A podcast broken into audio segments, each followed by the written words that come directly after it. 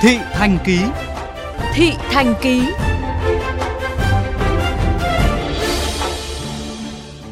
Thưa quý vị và các bạn, trước đà tăng liên tục của giá dầu trong thời gian vừa qua, các doanh nghiệp vận tải hành khách đã phải tính tới việc tăng giá cước.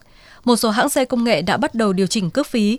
Riêng đối với nhóm tài xế đối tác xe công nghệ, xăng tăng mạnh đã kéo theo chi phí mỗi quốc khách tăng cao, trong khi dịch bệnh khiến cho hành khách chỉ lưa thưa. Không ít tài xế đang nhấp nhổm chuyển nghề. Ghi nhận của phóng viên Hải Hà. Từ 2 năm nay, số lượng hành khách đi lại bằng taxi đã rất eo uột do dịch bệnh và sự cạnh tranh của những hãng xe công nghệ. Anh Đỗ Văn Mạnh, một lái xe taxi truyền thống vẫn cố bám trụ với nghề vì đã chót vay mượn để đầu tư xe. Thế nhưng, khi nghe thông tin giá xăng tiếp tục được điều chỉnh tăng từ ngày 11 tháng 3 sắp tới, anh Mạnh không tránh khỏi lo lắng. Giá xăng bình thường ấy thì bọn tôi chỉ đổ khoảng 500 đến 700 một bình. Giá xăng tăng lên thì bọn tôi bây giờ đổ ít nhất từ 800 đến 1 triệu. Mà trong khi đó thì thu nhập không được nhiều hơn xăng rẻ mấy. Giá xăng tăng không chỉ ảnh hưởng trực tiếp đến thu nhập của các tài xế, mà còn ảnh hưởng đến số lượng hành khách sử dụng dịch vụ. Được biết, từ hôm nay, một số hãng xe công nghệ điều chỉnh tăng cước phí dịch vụ. Tuy nhiên, với mức nộp từ 20 đến 30% doanh thu về hãng. Theo một số lái xe, đối tượng được hưởng lợi chủ yếu là các hãng xe công nghệ, còn thu nhập của cánh lái xe không tăng, thậm chí giảm vì sụt giảm lượng khách hàng. Lái xe Văn Trung chia sẻ.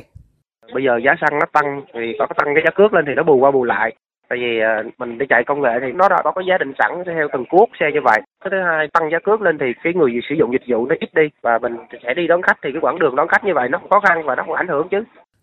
So với thời điểm giữa tháng 3 năm 2021, giá xăng RON 95 hiện nay đã tăng từ 8.000 đến 9.000 đồng một lít, đồng nghĩa với chi phí xăng dầu cho mỗi lần đổ xăng tăng khoảng 53% đối với phương tiện có dung tích bình xăng khoảng 47 lít.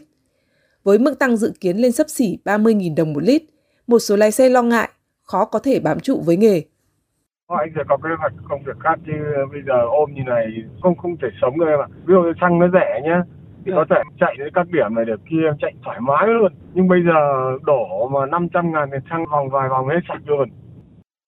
Nói chung là tính ra thì mỗi tháng trừ chi phí các thứ ra thì cũng trả bằng mình cầm thuê. Tháng được 9 triệu hay 10 triệu gì đấy thì nói chung là mình chỉ mất sức mình bỏ đi làm thôi. Còn bây giờ cái này thì trừ đủ các thứ trên đời.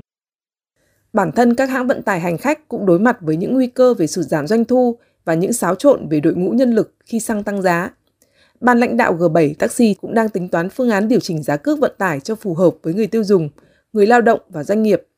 Ông Nguyễn Anh Quân, Tổng Giám đốc G7 Taxi cho biết.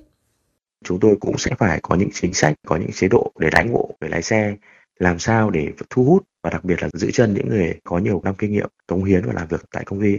Khó khăn nhất là chúng ta không dự đoán được cái mức độ đỉnh điểm của giá xăng dầu để điều tiết phù hợp cho cái hoạt động vận tải trong thời gian tới. Nhiều lái xe, chủ doanh nghiệp vận tải bày tỏ mong muốn các bộ ngành sớm có những giải pháp để kiểm soát, quản lý giá xăng, không để tăng quá cao, tác động bất lợi đến đời sống, chi phí đi lại của người dân, thu nhập của tài xế và sự phục hồi của doanh nghiệp vận tải sau đại dịch.